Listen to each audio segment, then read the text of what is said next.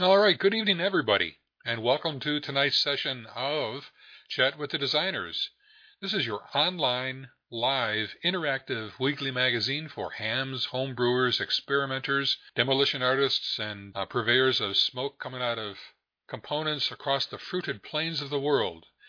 This is your host, George, N2APB, along with co host Joe, N2CX, and tonight we're going to have about an hour's worth of uh, discussion concerning a topic that is uh, very, very interesting and very, very useful when you get, get your hands around it a little bit. And that's uh, decibels, dBs.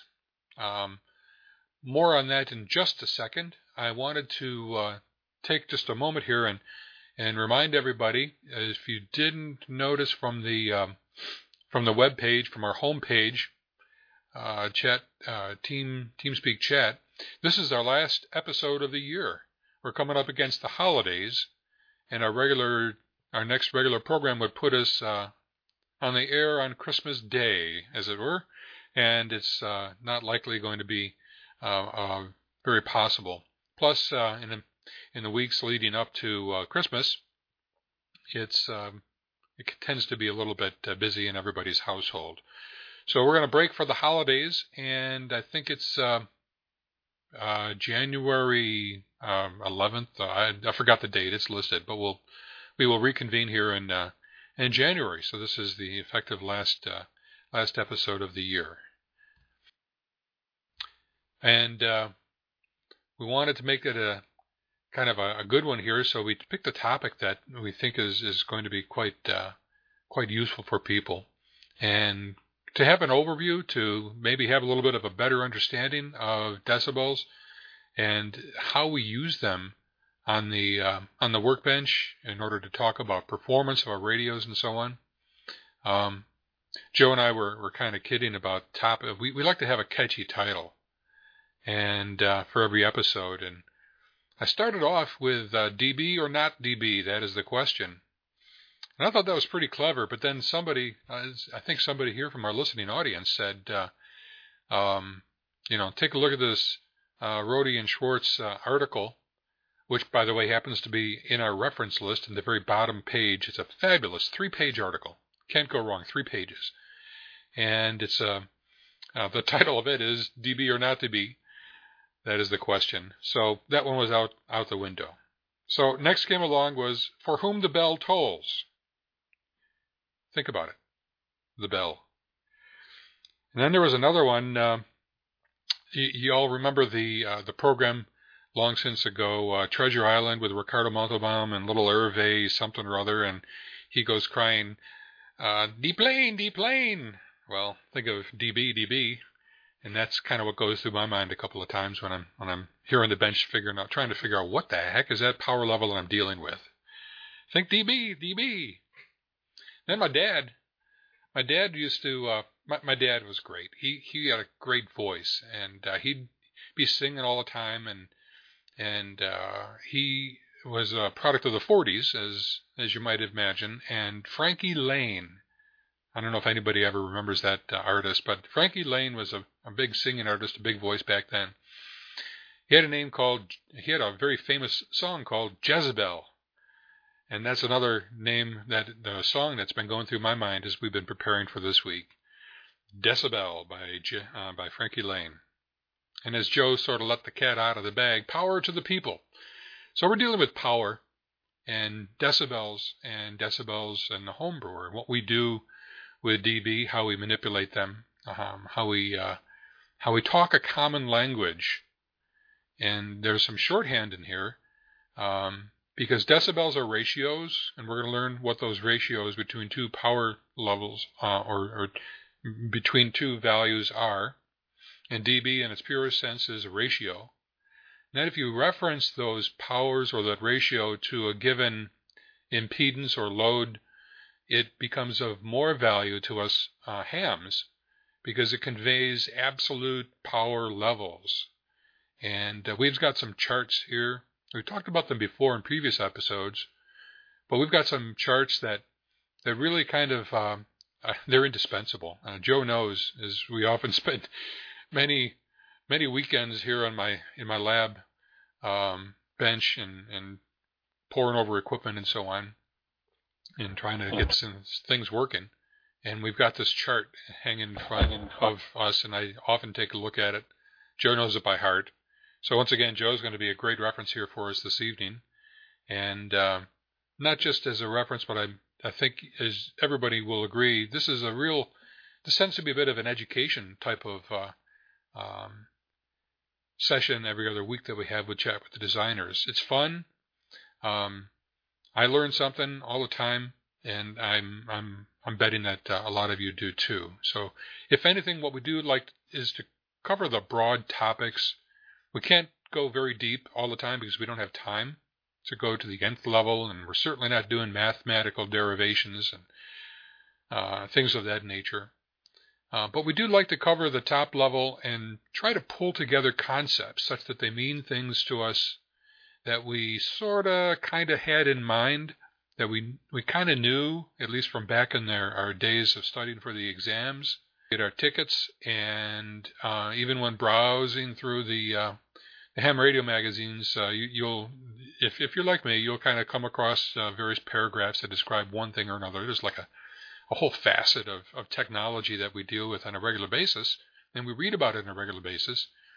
And somebody with authority comes along and says, "Yep, this is what it is. It's the ratio of two power levels times ten, um, the log base ten times ten. And that's your, and whatever, right?" And I just sort of nod my head, "Yeah, yeah, yeah, yeah. I knew that. That's right, of course." And then I go on to the next paragraph. But how many times do you take some of this information, you go and, and start looking at your equipment. It's not even if you don't do home brewing on the bench, um, uh, you know, and, and you know if you don't have the soldering iron out every single night and have your uh, spectrum analyzer or your scope and calibrated equipment, if you don't even have any of that, we deal with dB all the time. Um, decibels are a very common part of our of our life, and if if you can dial down on the uh, on our whiteboard to the section that says some familiar representations of, of dB. I bet you a nickel that uh, a lot of you can you, you can identify these things right off the top of your, your head, but we put them in we put these photos in here for a reason because decibels are very play a very integral part of each one of those pieces of some are common, some are test measurement basis, but uh, each one of those pieces of equipment are based around a dB. And uh, just kind of going down from left to right and top to bottom, we've got the uh, HP 8640B. This is a mainstay signal generator. We talked about this in in episodes past. And Joe and I each have one of these babies, and I'll tell you, it's it's it's indispensable. A nice signal generator is indispensable for the bench. Well, you can't see this view. I've got another one elsewhere on the page, but in the upper left-hand corner is the meter. And the meter reads in dB. And actually, the right-hand dial reads in dB. And being able to dial up a very specific level, such as 0 dB, uh, 0 dBm to be specific, um, is of invaluable importance when you want to know what the signal level is that you're putting into your test circuits with that signal generator. The uh, the image next to it is uh, familiar Rocky. Some of you who are into SDR might recognize the familiar screen of Rocky. And you'll of course note that the radicals are indicated in decibels, uh, 60 dB, 40 dB, 20 dB. And the peak that is shown of that signal there is showing as uh, up to 40 dB. And other signals in that same spectrum would be in reference to that. We'll talk more about that. In the same way, the signal to the right is, uh, or the picture to the right is, is Joe's pride and joy, his spectrum analyzer, an HP 141T. And uh, for a while, it's been here on the bench as well, and it's showing a signal. And uh, later on, we'll get a close-up view of it, I think. And you'll see that the graticals the, on that, the, the vertical markings, are in decibels. And it's a very common way to represent signals along a spectrum left-hand signal in a second row, or left-hand image in a second row is, uh, well, it's it's my original radio uh, when I was a novice in an HR10, and it's got an S meter, much as the S meter showing next to it for the HF, the modern HF transceiver. They all show uh, S meter. There's a very direct relationship between the S S readings and uh, and decibels. So um, we're going to touch on some of that.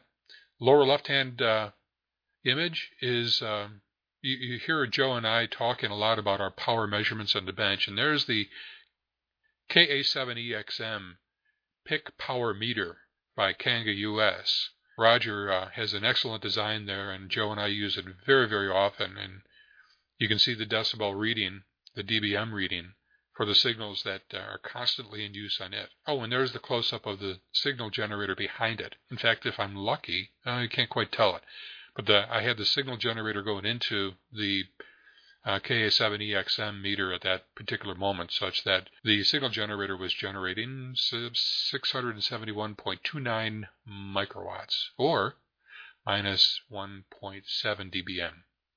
And to the right of that, lastly, is the SDR cube. You might say, well, that's a transceiver, okay, but the cube, let's see, I can count up on the cube display. There are one, two, three, um, at least three representations of decibel readings on that display. And each one of them means a lot to the knowledgeable ham that's, uh, that's using that particular radio. So just some representations that I think that you um, probably knew, and you're sitting there nodding your head, yeah, yeah, I knew that, I knew that, about uh, decibels and, and, everyday life here on our bench. And uh, I, I wanted to point it out because we're going to go into some of these things here, and especially from the measurement standpoint. Not that everybody does the measurements, but we're going to go through a circuit or a, measurement lash up uh, configuration on the bench where knowledge and handling of the decibels, uh, readings, and, and power levels were essential uh, to coming up with our, our particular results. So that's a long-winded intro of saying tonight we're dealing with uh, dB and uh, what it means to you. Joe, what does it mean to you? That's a mouthful, George. Yeah. Well, very the very first thing I want to point out is, though I've used uh, decibels, dB, dBm, whatever, for many many years, I'll be the first to admit that even I get confused with the terminology, and I misuse it now and again. So, um, if you catch me uh, making a flub, uh, don't be surprised, and if if um, you have some have a hard time uh, getting things exactly right, uh, join the club. That's just the way they are. It is. It can be confusing at times unless you keep things straight. Um, the definition, as George alluded to, actually uh, um, for DB, uh, DB has to do with power ratios, basically, and there's a formal definition, 10 times the log of P1 over P2. Uh, but the point is that it's a it's a means of dealing with uh, power uh, when you're talking about dB with something next to it. For example, dBm is uh, dB above a milliwatt or dB related to a milliwatt. But if it's dB by itself with no other letter, it's a ratio. It's a way of talking about power and power ratios in shorthand. Um, instead of saying 10 times, 100 times, 1,000 times, you can say you can use dB and do it additively. For example, uh, an increase of 10 dB is a 10 times increase in power. So um, if you increase power 10 times, it's a 10 dB change. If you increase power 100 times, that's uh, twice as much. It's 20 dB. So it, you can talk in ratios or in power levels just by adding and subtracting dB uh, dB numbers. It's a it's a lot more convenient notation, a lot less uh, clumsy to discuss things in those terms. Uh, it was originally um, uh, intended to be uh, sound power, and it's used in those terms. Primarily tonight, we're going to talk about RF. So uh, try not to slip and do that. But the basic idea is we're talking about ratios of power or power levels and uh, the notation that goes along with that. Um, I'm looking at the uh, look at the whiteboard to see something more coherent. Um, dBm, as I alluded to, dBm is um, zero dBm is one dB in a 50 ohm load. It's a power level, and um, you can you can take it from there. Um, a 3 dB change uh, would increase power by a factor of 2, which would then be 3 dBm, uh, an increase. Uh, if you increase uh, by a factor of 4, a total of 4, that's a 6 dB increase. So you tend to recognize and remember uh, a couple simple numbers. 10 dBm changes are 10 times, 3 dB is uh, twice, and 6 dB is four times. So you can easily do the math in your head just by adding and subtracting. And again, as George pointed out uh, in the table here, uh, it's, it's very handy to have a cross reference between uh, dBm, uh, volts RMS, volts peak to peak, and watts. A, a little cheat sheet goes a long way like this. Um, and it is uh, it is logarithmically based. One of my favorite tales, speaking of logarithms, logarithms are, are ways of dealing with numbers such as I pointed out. You can do addition and subtraction to do multiplication and division. Before the days of slide rules, there were these big, thick tables of logarithms that uh, engineers and mathematicians used to do the calculations. Well, you know, it, it was a lot of work, but uh, it, it made it easy to do things accurately. Uh, a fellow named Charles Proteus Steinmetz, who was a genius, worked for GE, uh, was out in a boat one time with a coworker. They were fishing, and they were talking about some technical topic, and um, it involved some um, doing some math. And Steinmetz did the math in his head. It was pretty involved stuff, and involving uh, a whole bunch of numbers and ratios. And his coworker, the guy in the boat with him, said, uh, uh, "Dr. Steinmetz, uh, it's amazing you can do all this math in your head." Steinmetz says, "Oh, it's not all that amazing." He says, "I just memorized the uh, the log tables." And the guy said, "You memorized all the log tables?" And uh, Steinmetz said, "Well, I really didn't memorize them all. I only memorized them to three decimal places. I have to extrapolate once I get any finer than that." Back to you, George. Well, I would uh, I would certainly like to go fishing with Steinmetz. That for sure. Um, would be lots of good discussion while while uh, putting bait on the hook. I would think. The uh, yeah, Ellen had mentioned the on, on our text section of the uh, of the client TeamSpeak client here. He had said that uh, turns multiplication and division into addition and subtraction. Joe, can you let's let's work up a little simple example for this. I'm not sure. I think I missed the boat in putting together some of the information here, and maybe just a simple example of of what that is. I think you alluded to it in the table as far as four times and two times and so on. But um, can you get your head around a, a simple um, equation or a simple example that that shows how we can we can uh, uh, simplify some of the computations like this? Yeah, a pretty simple way would be to say um, um, you you have a, a, a QRP rig, and uh, you're operating QRPP, which is one watt. Well, uh, one watt is um, a thousand times one uh, milliwatt. So that turns out to be a factor of uh, thousand which is 30. So that means that 1 watt is plus 30 dBm.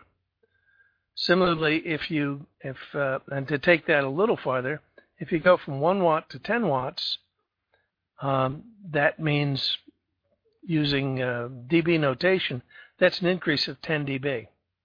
Um, so, you know, you can just add um, add the numbers, the uh, dB numbers, and you get multiplication. Similarly, if you decrease your power from 10 watts down to 5 watts, that's a 3 dB decrease. So you can speak in terms of uh, just a addition and subtraction instead of all sorts of uh, fancy uh, multiplication and division. Ah, that's a great that's a great point. In fact, that comes uh, that brings to mind some computations that you and I were working on on our bench, and and Juha will chuckle. Uh, he's online here. OH2NLT. Um, we were all together trying to work out some IMD configurations and and so on. and uh, we had some power. We we were lining up some attenuators, and we're going to get into this in this very. Um, if you see a picture of my bench a little bit farther down on the on the uh, on the whiteboard, it looks kind of messy. It's hard to see what's what, but we drew we drew a. Uh, hey Dave, AA3UR, you, you're keying the mic there. Thanks, Dave. Um, so we drew a diagram which shows the equipment that's connected and it makes it a lot more easily understood. But bottom line is that what you had said, you know, uh, I wanted to figure out how many, how much, uh, how much attenuation I needed to put into a given signal, how much I needed to attenuate it, such that it wouldn't blow out the uh, spectrum analyzer. I think. And you said, well, along the line of what you just said, and I think this is this is the way you're thinking because you just said it a moment ago. Well, 1 milliwatt is 0 dBm. So if you think on the left-hand side in watts or milliwatts, and on the right-hand side uh, is in dBm, you said 1 watt, and 1 milliwatt is 0 dBm. And uh, if you multiply that times a 1,000, you know, to get 1 watt, that's uh, 30 dBm. So now we're up to 30 dBm with with uh, 1 watt. And um, if you want to think, well, if you really have more power than that, say you have about 10 watts, you know, you're multiplying 1 watt times 10 watts, and uh, understanding that 10 watts, or, or, a factor of 10, is uh, 10 dB. And if you kind of look at the equation up above, it's, it's simple. Uh, um, 10 times the log of 10 over 1 is 10 so that you're adding 10 dB to the 30 dB we had a moment ago, and now we're up to 40 dB M. And uh, and like you said, Joe, you multiply that by two because we're dealing up in the 20 watt range. By the way, 20 watts is the uh, is the power range of the RF power cube that Joe and I and Juha have been kind of looking at over the, uh, the last couple three months, characterizing for IMD and and power performance. And 20 watts is the sweet spot for that amplifier, soon to be introduced. And the 10, uh, if you have the 10 watts, which is 40 dBm, and you double that to get 20 watts, well, that's double in it. That's a plus 3 dBm. So now that's 43 dBm. And um, you can deal with a tap, maybe if you have like a 20 dB tap. It, it's all in adding and subtracting um, the decibels, the dBm ratings that uh, the dB ratings, and um, it makes your your computations, your your understanding of where what power levels you're dealing with a lot better. Now, Joe, I, I stumbled over this factor today just now several times, and I do on a regular basis, and you on a regular basis correct me. For everybody's benefit here, can you help set me straight relative to whether I'm saying dB or dBm? It's relative, relative or absolute, right? Yeah, that's right. Um, well, as I as I indicated earlier, shorthand, if it's uh, just dB by itself, it's a ratio.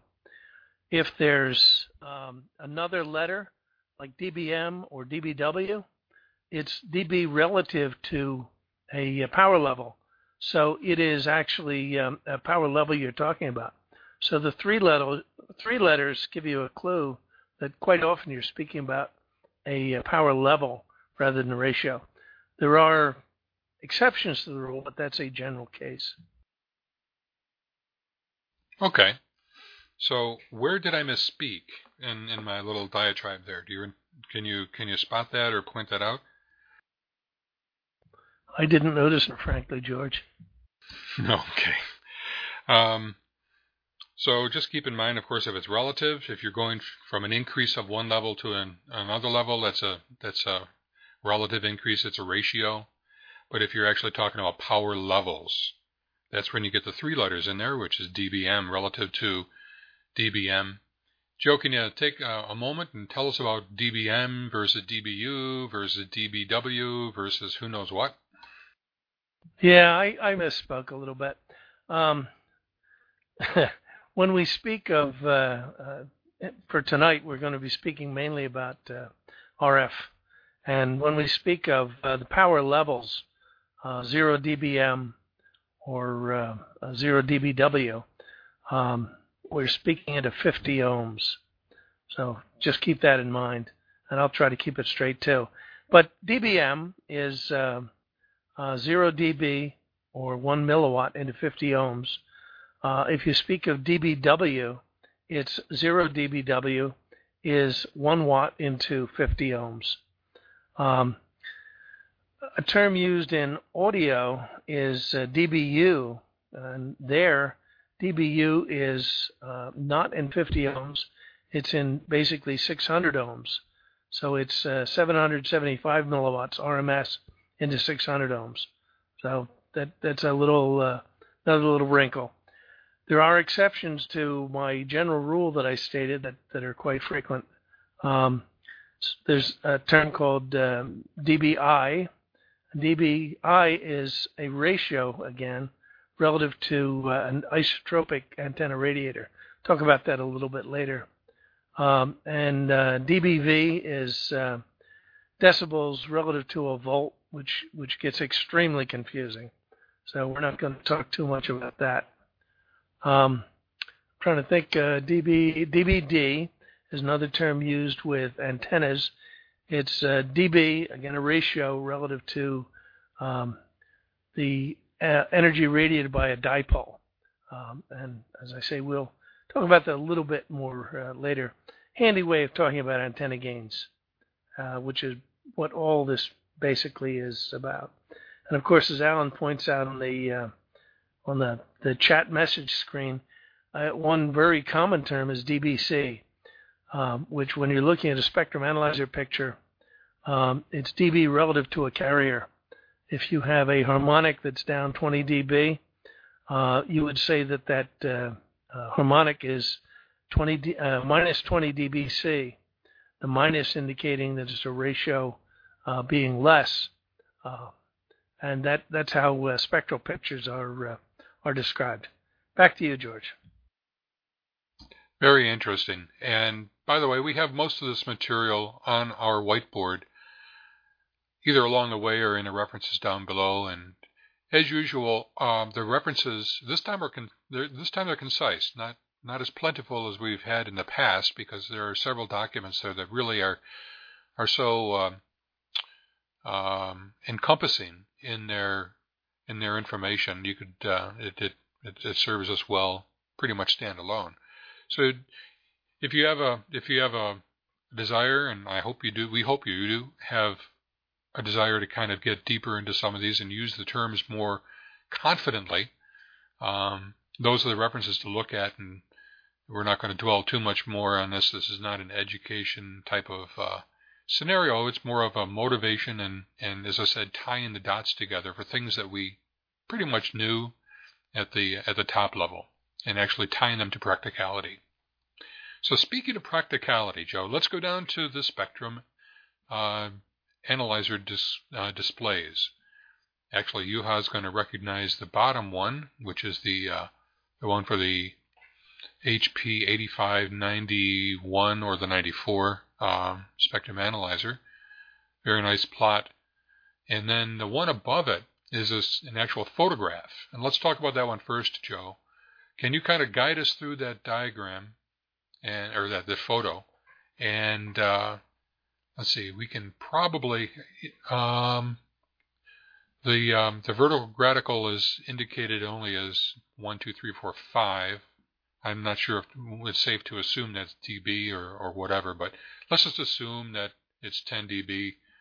Um, what? How would you discuss the relationship of those spectra uh, on there with relation to each other or with relation to the carrier? Okay, yeah, that that would be in terms of uh, DBC, DB relative to the carrier.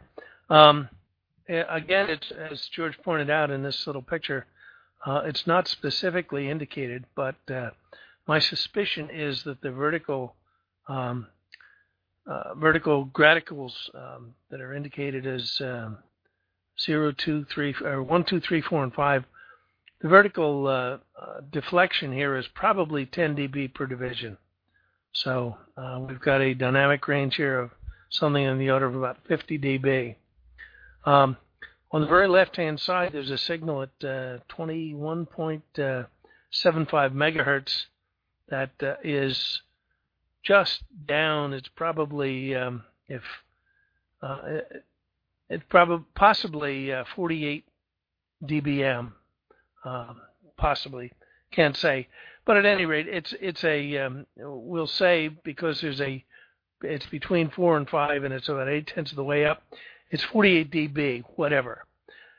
Uh, at the second harmonic, second harmonic frequency, there's something then that is, if we count down one, two, three, uh, three divisions, which is 30 dB, and about um, uh, three minor divisions down. So I'd say then that that's 31 dB down. It's minus 31 dBc relative to the carrier. Secondly, there's a third harmonic that is um, uh, just a little more than um, a little less than two two uh, divisions down, which would make it uh, 10 and about uh, 17 dB. So that would be minus 17 dBc, 17 dB uh, lower than the uh, than the carrier. And there are other other harmonics that are shown here. This is a pretty ready signal, by the way. Um, when you get up to the fifth harmonic, it's not even 10 dB attenuated. So it's uh, it's a signal that is not really too good. General rule of thumb, I believe the FCC regulations are any spurious products or harmonics have to be attenuated uh, by 43 dB from the carrier. So then they would all be, uh, every one would have to be less than minus 43 dBc. So they would be, um, in this picture, they'd be four, uh, 4.3 divisions below the carrier. And um, if you can see this picture here, none of them is is uh, anywhere near that. So I suspect this is uh, this is a worst case picture of something with a lot of uh, harmonics and not very much filtering. Yeah, indeed. Yeah, indeed. Um, I'm sorry, was somebody else in there? Does anybody have a question along the way? We're we're kind of just uh, humping along here. Any questions uh, that you want to ask along I the way? An observation.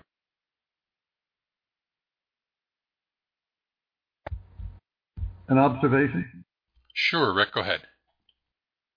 I think that the uh, the scope display there uh, makes a point that's worth adding, which is that in amateur radio and many other areas of electronics, we deal with signals that have such a huge range uh, of values, and that if that scope trace was a linear uh, display, uh, even something that was 20 or 30 dB down would be totally lost at the bottom of the screen, and you'd have no way of, of comparing it with the uh, the carrier value. That is a great point, and I was going to I was going to ask uh, along the line, same line there too, and that is often the case for uh, using logarithmic type of uh, representation of signals anywhere along um, a signal chain in, in, a radio or a measurement system. Um, we deal regularly, well, we sort of deal regularly with log amps and um, measurement of low signals with log amplifiers as opposed to linear amplifiers, I guess. But and and for the same reasons as you just alluded to there. Thanks for pointing that out. Um, the uh, yeah, that looks like a ready signal, and especially for an HF signal, and it's certainly not going to pass any kind of FCC type of uh, uh, uh, checks or meet the rules or, or, or whatever. It's not just the uh, the signal that's in there, though, Joe. It looks like there's a local oscillator. I'm assuming it is not uh, the local oscillator for the HF rig that generates 21.75 megahertz. So it looks like there's some other signals in there too, and this this might well be the uh, the spectra from from uh, your your local town, I think, right? Yeah, good point, George. If you look at the frequencies that are in there, um, you can see the harmonics uh, are uh, um, multiples of 21.75 megahertz, and between the third harmonic and the um, the fifth harmonic, uh, we're going between about um, 88 and um, 108 megahertz. So what we're seeing in there is some grass showing up, some signals showing up that are probably uh, uh, FM radio stations that are popping into there. So in addition to having a um, uh, condition here of having a uh, measurement where we've got a ratty uh, signal generator, we also have leakage of external signals going in, um, which uh, is actually kind of revealing because you'd look at that and you'd say, "My goodness, I have a bad test setup. Uh, I got to do something about this," and it's very apparent in this uh, logarithmic display. Yep, and uh, time to time to do something about that transmitter, that 15 meter transmitter that uh, uh, you're uh, that is being measured. In the in the diagram below, it's a nicer um, it's a nicer or more clear um, trace of a signal. It happens to be at uh, where is it now? Um, I think it should have been 14. Oh, there it is, 14.00070 megahertz. So um, this is a signal that uh, Juha and I, OH2NLT and I, were uh, um, looking at, and uh, pretend that uh, we're using a, a characteristic or a, a, measurement capability of a of a spectrum analyzer that is very very useful, very very handy, and it's something that low cost spectrum analyzers don't necessarily have, or at least in a calibrated manner. In the above diagram, you see a lot of signals in there. The, the frequency spread is very great. Um, pretend if you wanted to look at the sideband signals of, um, of a, um, if you were generating a tone, you wanted to look at the upper sideband or the lower sideband signals of the signal that's been generated on the carrier um, assuming that you're seeing the carrier. But you really couldn't see something on that upper display with the green that is, um, say, one kilohertz. Well, actually, this one here is, I think, 1900 hertz. 1.2, 1.25, I think, is the uh, the, uh, the tone. 1.25 kilohertz that is being generated. Um, if you could look in very carefully, you wouldn't see that because it's just it would be all kind of mushed in together close to the carrier. So what we're doing is uh, looking uh, at the we're using the RBW or the resolution uh, uh resolution, resolution bandwidth. bandwidth. Yeah, resolution bandwidth capability of a scope to look in, kind of like take a magnifying glass and look in very, very closely to that signal. We showed we're measuring 14 megahertz there in the lower signal, but it's like if you're taking a magnifying glass on that signal up above, which is at 21.75 meg, and looking at and zooming in, zooming in, zooming in, much as you would like on a Google map or something, such that the tone or the little signal peak that you see in the left with the, tri- the lower triangle um, you have the major carrier and then um, another little uh, minor peak, and that is at uh, that's 1.25 kilohertz away from it. And um, we have um, the measurement, those measurement triangles. One is at the peak of the carrier, and a little another little measurement triangle is at that uh, the peak I'm referring to, and the the lower peak. And the difference between those is marked as 47.5 um, dB. It's minus 47. Actually, it shows as minus 47.65. So it's uh, the uh, that's the difference between the peak of the carrier and the one signal, the lower. I think it's the um, it's, it's we were measuring opposite sideband, if I recall now.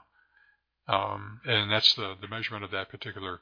So that would be 40 minus 47.65 dBc, much as Joe and actually as uh, Juha mentioned the text session, section here.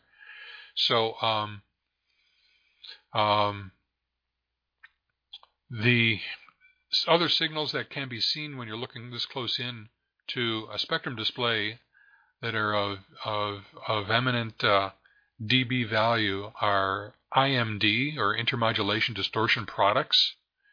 Uh, I mentioned opposite sideband. Um, there are other signals that are um, close in if you have multiple tones, uh, of course, is, which is how you're measuring IMD. Those two can be measured in decibels down from the carrier, which is of utmost importance, and it's a measurement value that we use in characterizing transmitters, receivers, for other signals that, uh, that are along the chain. Um, Joe, any more on the uh, on the spectrum displays here?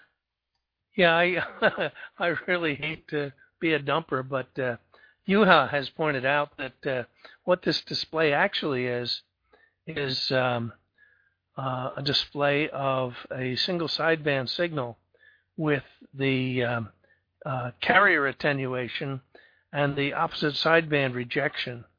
The main spike in the middle is the modulated uh, tone, which was uh, I think was 1.5, 1.25 kilohertz test tone, and then that's that, that has a little ball up the top, which is a marker. The signal with a ball to the left of that is actually the carrier, which is a suppressed carrier in a single sideband signal. And that's what is uh, uh, approximately minus 47 dB down. And then to the left of that with the same spacing is the adjacent is the opposite sideband, which is uh, attenuated by another um, probably 4 to 6 dB.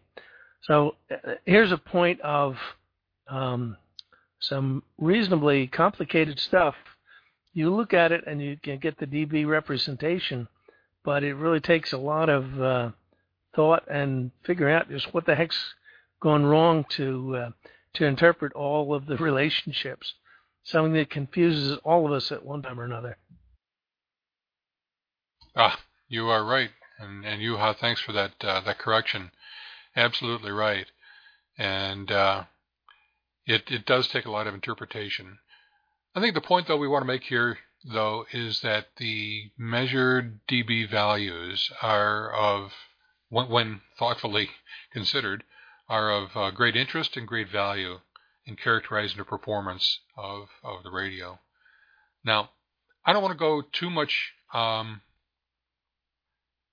I don't want to go too much more into. We're getting uh, maybe a little bit too deep, and I don't want to lose anybody's interest. Uh, and also for the sake of time, where, where time is marching on. So um, we can go back and and kind of drill down on some of this later. Let's start getting into some of the. Some of the uh, let's get into some of the um, the more of the equipment that's on the bench. In this next section, we show attenuators. Now, each of these attenuators is a different kind. We've talked about a couple of them sometimes, uh, and sometimes past, and uh, they are of immense value, even in an un- if you don't know the exact calibration status of them, they can be of great value. They're, of course, of much greater value if you do know. The uh, uh, we've talked about the little switch box in, the in the upper left-hand corner and the upper right-hand corner uh, before, and just uh, switches that flip in and out various dB pads, much as you see the Elecraft AT1 step attenuator on the circuit board below it. Um, being able to flip in one, uh, one, two, three, five, 10, and 20 dB increments allows you to kind of come up with many different combinations, albeit at lower power levels. You got to watch your power levels, you know, how much uh, power you're putting into these attenuators or putting through the attenuators. So you don't want to burn up the attenuators. And um, the one in the middle, the cylindrical one, is a very, very nice one. Uh, Juha and I just got uh, some of these off of eBay, and uh, if you can't see it too clearly, it's an uh, it's a, an outer dial that goes in 10 dB increments, and then an inner dial which goes in 1 dB increments. So we can dial up any dB, any decibel attenuation level um, in that attenuator. And again, think of it just as an attenuator from the input and output ports, those those uh, maybe those are BNC connectors. I can't tell here.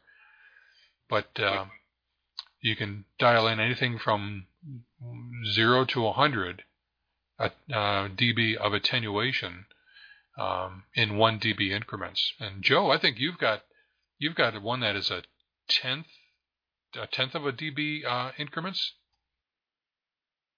Yeah, yeah, the lab grade thing. and I have another one that uh, is zero to 120 that uh, was uh, a Dayton purchase out of a uh, uh, signal generator. That's a real gem. Yeah, I'll bet. I I have a really good attenuator that I almost pulled out of the Logic, um, my Logimetrics um, um, signal generator before we we actually fixed it. Now it's a signal generator again, a nice, nicely uh, um, capable signal generator number two on the bench, which is quite handy. The um, the two attenuators in the lower right hand corner, actually four, the, the two photos of them are inline attenuators. Uh, these are very valuable in if you want to make a measurement, uh, a safe measurement, for example, if you've got a power um, level, maybe 1 watt or 10 watts, coming out and you want to look at that on the spectrum analyzer, there's a couple of ways to go about doing that, but you need to reduce the signal level so you don't burn out your, your scope or your meter, your attenuate, uh, your uh, signal generator.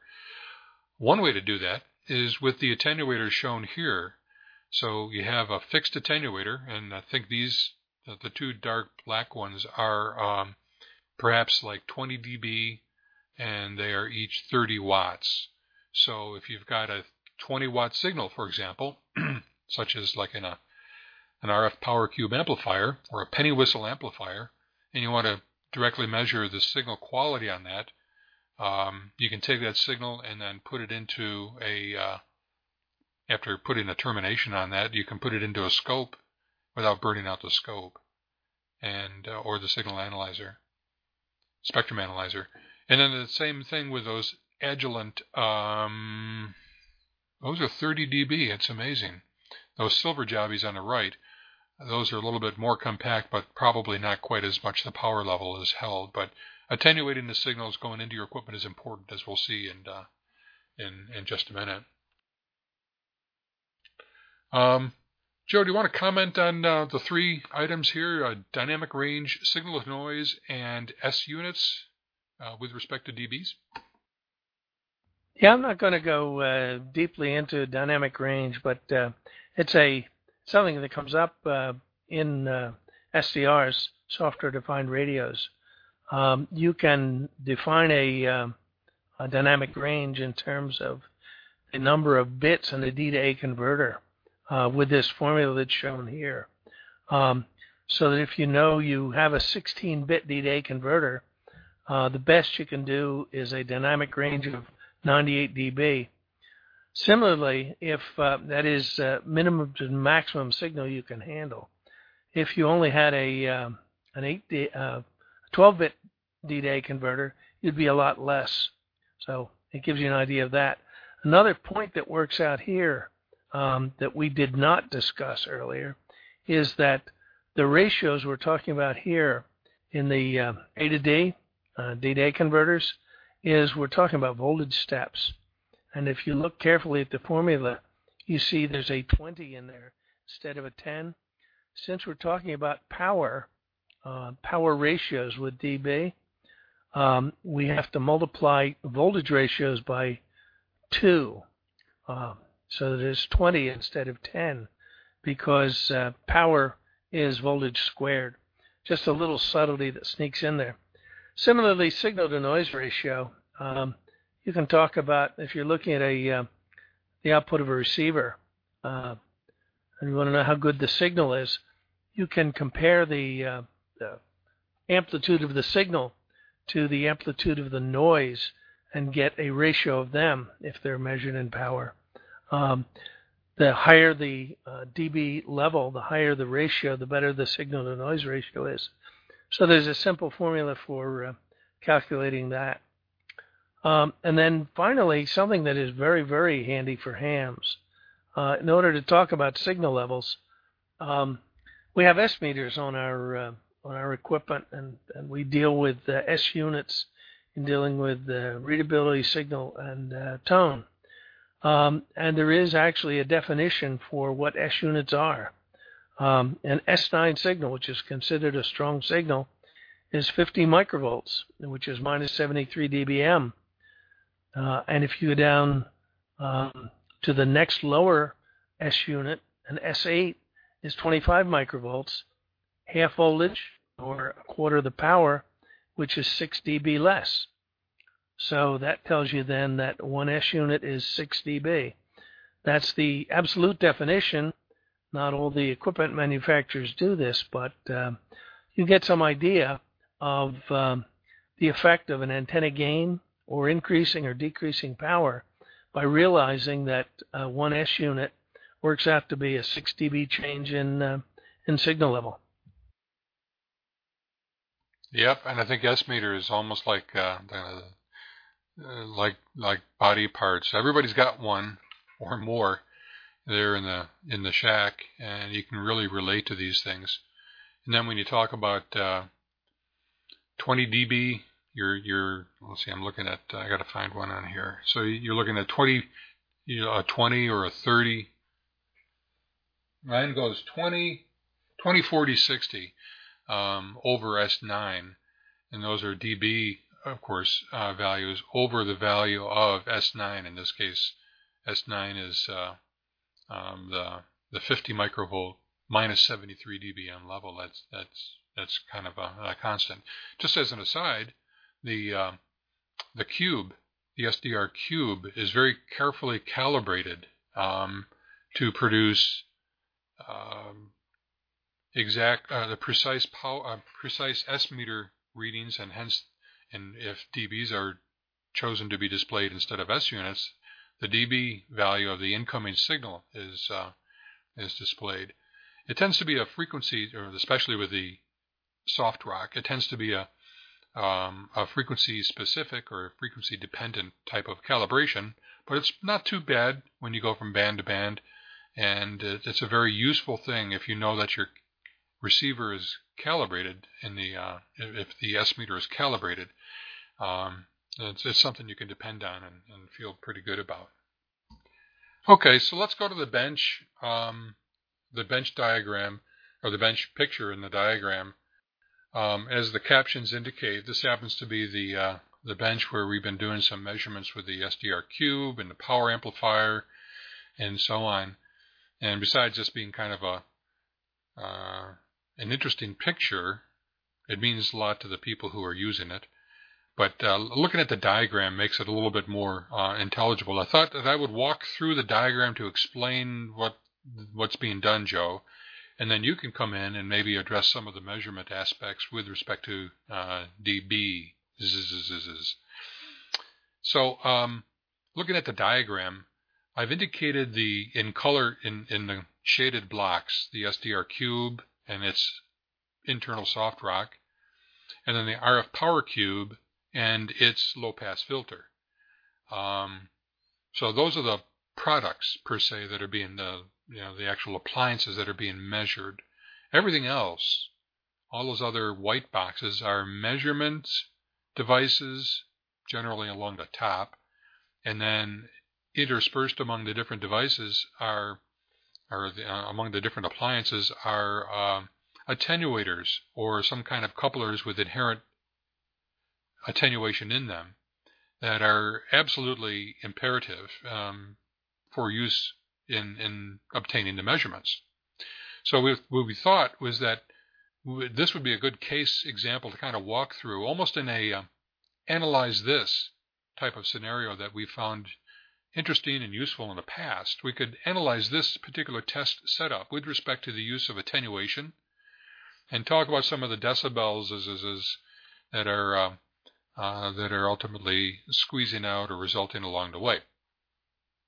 Um, starting on the left-hand side, and we're thinking of this as an, in a transmitting kind of uh, environment. The SDR cube is, is keyed as a transmitter.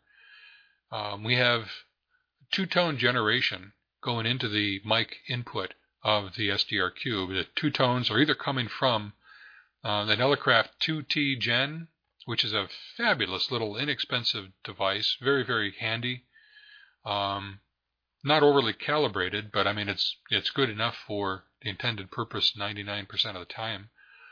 Or um, in a very calibrated sense, there are two signals that can be generated by the HP8904 multifunction synthesizer, and uh, on the also measuring to back up the measurements back up the readings of the generated signals is uh, as a multimeter on the input. So we can tell exactly what precise RMS value is going in. Joe, keep that in mind. I'm going to write a note to myself here. We're going to come back to RMS. So coming out of the uh, the SoftRock is an is a one generally a one watt signal. Well, you, like if you've picked up anything that we've been talking about here today, you know that it's difficult, if not um, uh, dangerous, to measure a one watt signal directly with any kind of equipment. So you need to kind of knock it down, attenuate it, and we do that in a couple of uh, ways. First of all, we're using an Elecraft CP1, which is another inexpensive. What do they call them, Joe? Mini kits. Yeah, I think that's what they are. Yeah, the uh, the two tone generator and the CP1 um, the, that uh, uh, the step attenuator that we mentioned a little bit ago from Elecraft, those, those are very handy, inexpensive uh, mini kits. In this case here, and you can see that uh, the CP1 is kind of in the middle of the bench. The photo of the bench is the green circuit board at a slight angle, and it's got four connectors on it, four BNC connectors. Um, and the white coax from the cube breadboard feeds into the one port. And what that does is couple from input to output, follow the dark heavy black line, the signal uh, farther down the, down the chain, and it's uh, uh, it's it's uh, what's the proper term for it, Joe? Uh, just a coupler. It's a directional coupler. Directional coupler. Thank you. The ports coming out of it. Um, there's one on the forward side and then one on the reverse side actually takes a sample of it, and that sample is 20 decibels down from the uh, from the signal going from left to right. So we're taking like a it's a 20 dB, an inherent 20 dB uh, reduction in signal, which um, which we apply some other attenuators before it goes into um, uh, on to be measured. Continuing along to the right, we go through a step attenuator, which can go in, in mine, can go in steps of 1, 2, 3, 5, 10, 20, 20, 20, 20. So we can dial up um, pretty much anything we want there within the level that uh, we need. Of course, 1 watt is a little high for that, so we didn't transmit too long. Um, and we go into the RF Power Cube, which is the 20 watt amplifier. I think it's roughly 18 dB. I forgot. I'd have to I'd have to look that one up. And then from there we go into something that's called the 40 dB tap. And maybe Joe, that's where you can kind of hop in here and, and start explaining the uh, the attenuation we have. Okay, yeah. As George pointed out, we have a whole bunch of different power levels here, um, and um, we're trying to measure them with our test equipment. Test equipment has some limitations as how much uh, power input you can apply before you fry it. So we have several instances of devices that are used to take a sample of uh, the signals we're looking at um, with without affecting them. Um, if you, for example, if you uh, had a, power meter that could stand the power and uh, put it in parallel with the dummy load, uh, the, the, the power meter would probably be a 50 ohm load. Um, and you don't want two 50 ohm loads in parallel, you'd screw up the reading. So you use the power tap, which is a, uh, resistive uh, network with a, uh, a big series resistor, well, a pass through to a dummy load so that you maintain the 50 ohm impedance, and then a tap with a large resistive divider in there to give you a 40 dB decrease in the signal so that you can monitor the signal going through there uh, in, a, in a decreased level that your test equipment can withstand. Um, very handy device. Uh, the particular one here was designed by W7ZOI uh, in uh, conjunction with a, an RF power meter that uh, he wrote up in uh, QST. We actually Similarly, went through that in um, one of our previous sessions, Joe, and might be good if anybody's interested in that. That's a very handy device. We use that all the time in our measurements. Uh, look back in the chat with the designer sessions, and um, one of the power sessions, the ones dealing with power, we actually go through in detail that W7ZOI design that, that results in that 40 dB tap. Sorry, Joe. No problem. Good, uh, good catch. I should have mentioned that myself. The other thing that we have is similar. Uh, George mentioned was the Elecraft CP1 the point um, at that uh, juncture is to uh, take a sample again of um, a signal path so that we can get a um, something lower in amplitude so we don't fry our test equipment. And the Elecraft CP1 lets us, in this case, look at the forward power going into um, into the input uh, of the RF power cube to monitor it with an attenuated signal level. Um, if need be, we could also use the reflected port, but uh, that's not necessary.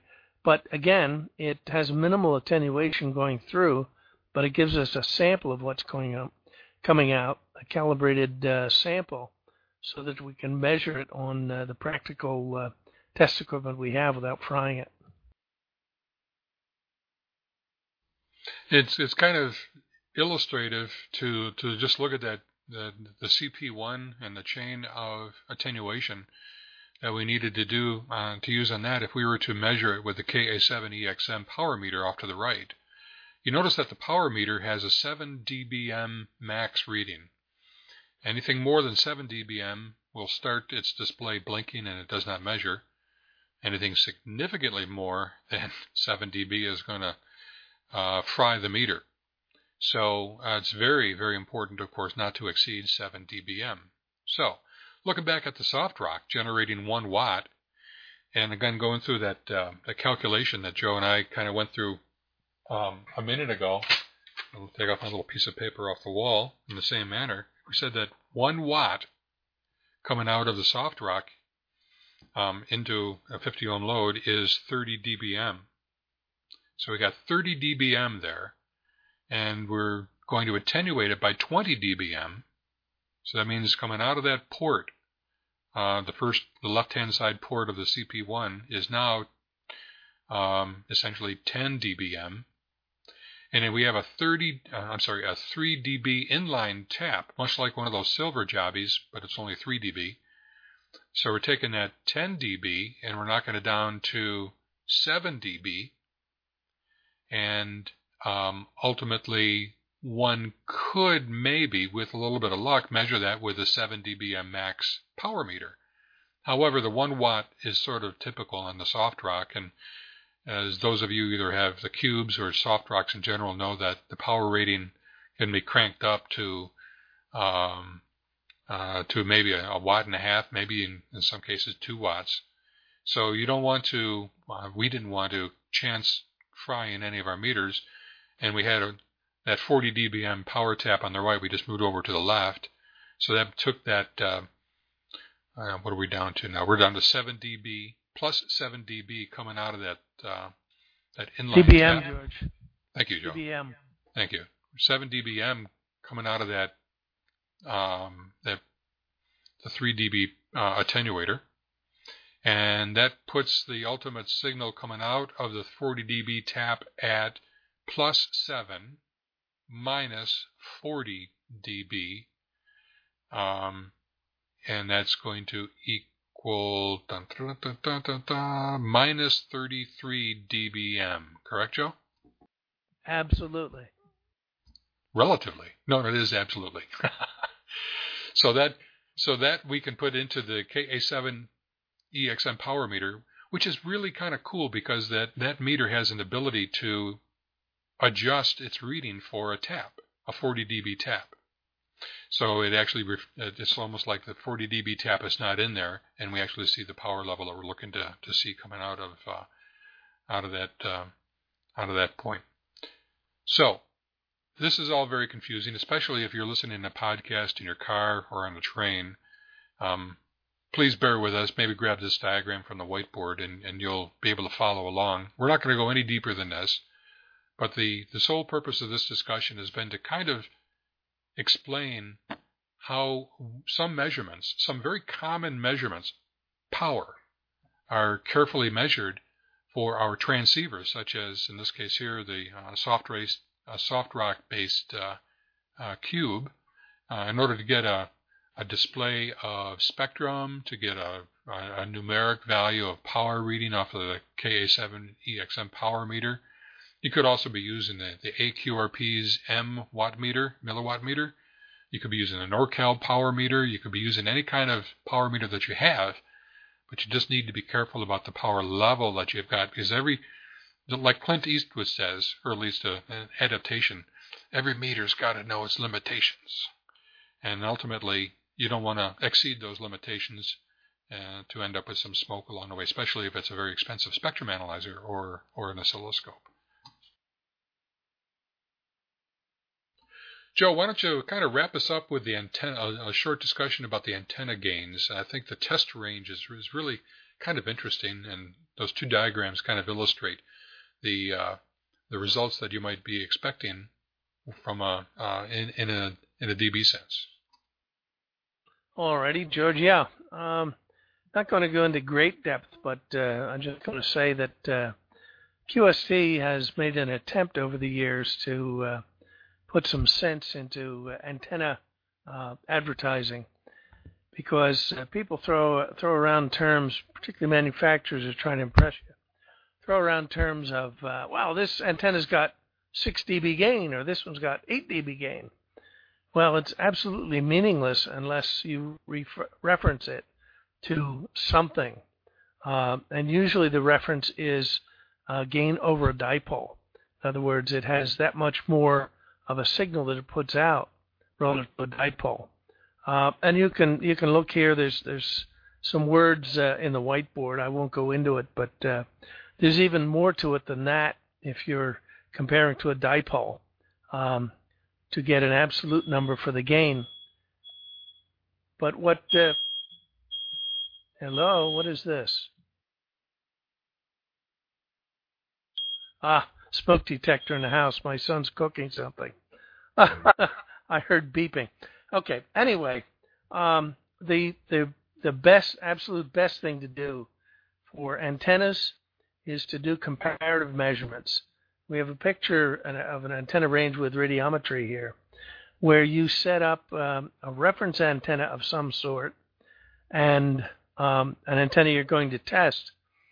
Some distance away, you uh, have a um, um, a source for a, a transmitter, and you actually do comparative measurements of the received signal on the reference antenna, be it a dipole or whatever else, and the antenna under test, so that you can get real numbers for uh, what the actual gain or loss of the antenna is. Um, this there's a pretty um, it can be pretty complicated doing that, but uh, there's some words here uh, and a reference from the uh, HF Pack, a group on the West Coast who does uh, portable uh, kind of man pack operation, and uh, they've had several shootouts where they compare portable antennas, antennas you might have uh, uh, on your back, and um, they do a shootout where they have a, a crude range set up with a, a reference antenna. They measure the signal across a path uh, between a, a, source transmitter and a test receiver with the source antenna, and then one at a time they put in the other antennas that they're going to compare so that they have an absolute uh, measurement of how good or bad the antennas are relative to the source. Reasonably easy thing to do if you have the proper equipment, but uh, that's a good way to talk about antennas. And of course, all the measurements are done in dB. We actually did a little, not quite as rigorous, and didn't have a reference antenna per se, but we did some baselining when we were doing the uh, development of the midnight uh, loop. And I think we've talked about that sometime in our chat with the designer sessions. We did have a reference antenna. And what was that? It was the MFJ loop. Oh yes, yes, yes, yes. That's right. And and even more than that, didn't we have a ground plane, Joe? No, the ground plane was just part of the receiving antenna. Okay, so we did have a reference. Uh, so we were doing. You know, some of you might remember the discussion from a previous uh, uh, chat with the designers and and or presentation that we did on the Midnight Loop, a wide, uh, flat aluminum circular small transmitting loop with a unique capacitor arrangement, and uh, we had this set up in a in a big backyard and hopefully free from as many uh, interfering objects. And we got a reference design with the MFJ loop and then compared our um, our own antenna, our own design antenna to that with the same setup, the same configuration, the same roughly the same time. And it was pretty useful for us, and we were able to determine. Oh gosh, we were able to determine differences, um, and and explain a lot of them uh, as well because of those uh, attention that was made to a reference design. So it's something to keep in mind when you're uh, when you're dealing with amplifier with with with antennas, as we uh, as we often do. Okay, um, we've been humping along here and did not leave much time for questions and discussion. Um, if you've been holding a, a, question along the way, please uh, speak up now, and, and maybe we can kind of drill into some of the areas we either glossed over or didn't cover well enough. Yeah, Rick, go ahead. Just another comment. One of the most interesting uses of, of DBs and DBMs that I've seen recently was a diagram of the problem that you face when you're doing uh, EME, Earth Moon Earth communication. And it started off by looking at how many DBM your transmitter was putting out, and then the dB losses in your feed line, and then your and then the gains in the antennas, and then the fact that uh, the round trip from Earth to Moon back was like 122 dB loss, minus 122, and then you could see again the receiving antennas and feed lines and uh, the uh, receiver itself, the gains there, so that you could see very very graphically uh, where improvements in the system were going to uh, do the most good for you. Oh, absolutely. Where you could get your, your most bang for your buck for uh, improving a, um, um, a highly attenuated path or increasing your receive sensitivity. Uh, JJ, actually, Joe Jessen, uh, KC2VGL, is online here, and JJ presented for us uh, a session on GPS uh, reception, and there were some impressive depressing, but impressive uh, um, low level signal levels uh, that that are coming at us from the, the GPS satellites. JJ, can you can you recall those some of those attenuation paths? Yeah, the signal's pretty low. By the time it gets to your GPS receiver, it can be uh, well below minus 140, 150 dBm. And I've seen some numbers um, that go down to minus 160 in terms of sensitivity. That is quite low, and that's down on the low levels. That that is general, generally below the noise floor, that which is able to be heard in most receivers. Um, again, JJ, do you recall the noise floor dB level in uh, that uh, WSJT uh, or or WSPR is able to uh, to deal with? Yeah, he gets. Um, he's working uh, with with uh, Versus Code. I think he's seeing somewhere around 20 to 25 dB improvements um, with the you know running at very narrow bandwidth, uh, very slow rates, and uh, he gets below the noise floor to the tune of uh, minus 20. So we can see down 20 dB more than uh, uh, farther than normal receivers can, or that we can with our ears using normal receivers. Clint, did you have something? Um, no, I didn't mean to uh, type that. Oh, I was just going to make a comment though. Um, remember, the GPS uh, readings are taken before they are uh, de-recorrelated, so um, they're measuring in dBW per kilohertz. But if you were to uh, unspread them by locking onto it, you suddenly end up 20, 30 dB above where you were before. Uh, I work in the satellite business and have to deal with those numbers all the time. Over. Oh, okay. Um, I'm not in the satellite business. I'm not sure the, the full meaning of what you said. JJ, do you did you understand? Yeah, he's talking about going from a spread a spread code um, back to a linear uh, demodulation from a spread code.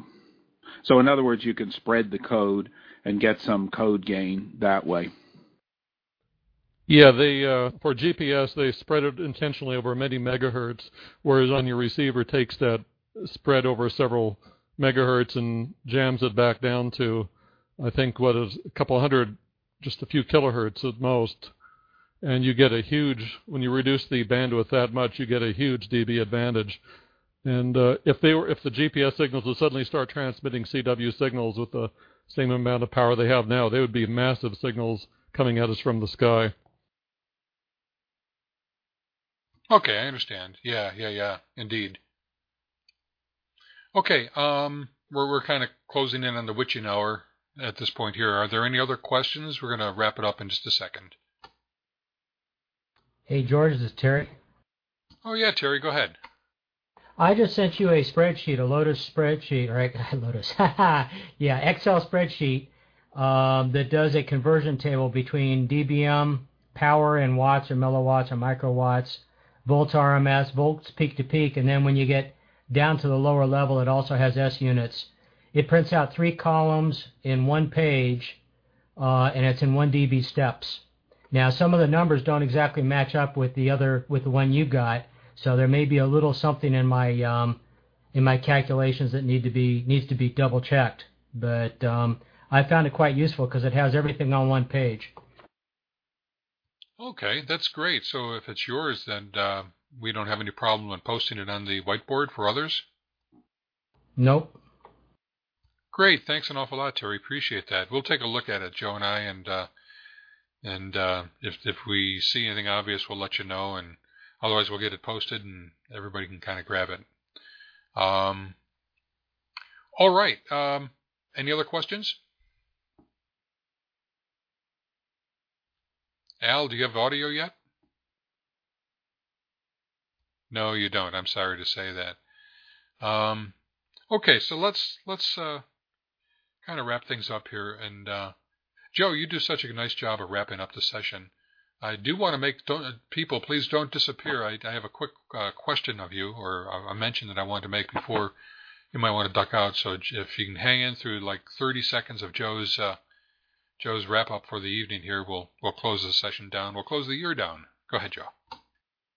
All right, thank you, George. Yeah, yeah. I'll try to give a uh, quick run through. We we talked about dB tonight, uh, the meaning of uh, dB, decibels, related them uh, at least to some extent to uh, Alexander Graham Bell, how uh, decibels are calculated, what the actual meaning is in terms of being um, power ratios, and a, a, convenient shorthand way of describing different power levels and different power ratios uh, using simple arithmetic, addition and subtraction. Um, we also uh, showed a number of examples of how they apply to uh, electronics in general and specifically to ham radio with S meters, with um, uh, power readings on various pieces of test equipment, and uh, attenuators and uh, the rest of that. And uh, we also did a, a real object lesson in trying to work through some real examples of a test bench with some power levels, different power levels, attenuators, and uh, amplifiers, and uh, showed that even the best of us can now and again make a mistake and, and get confusing in our terminology.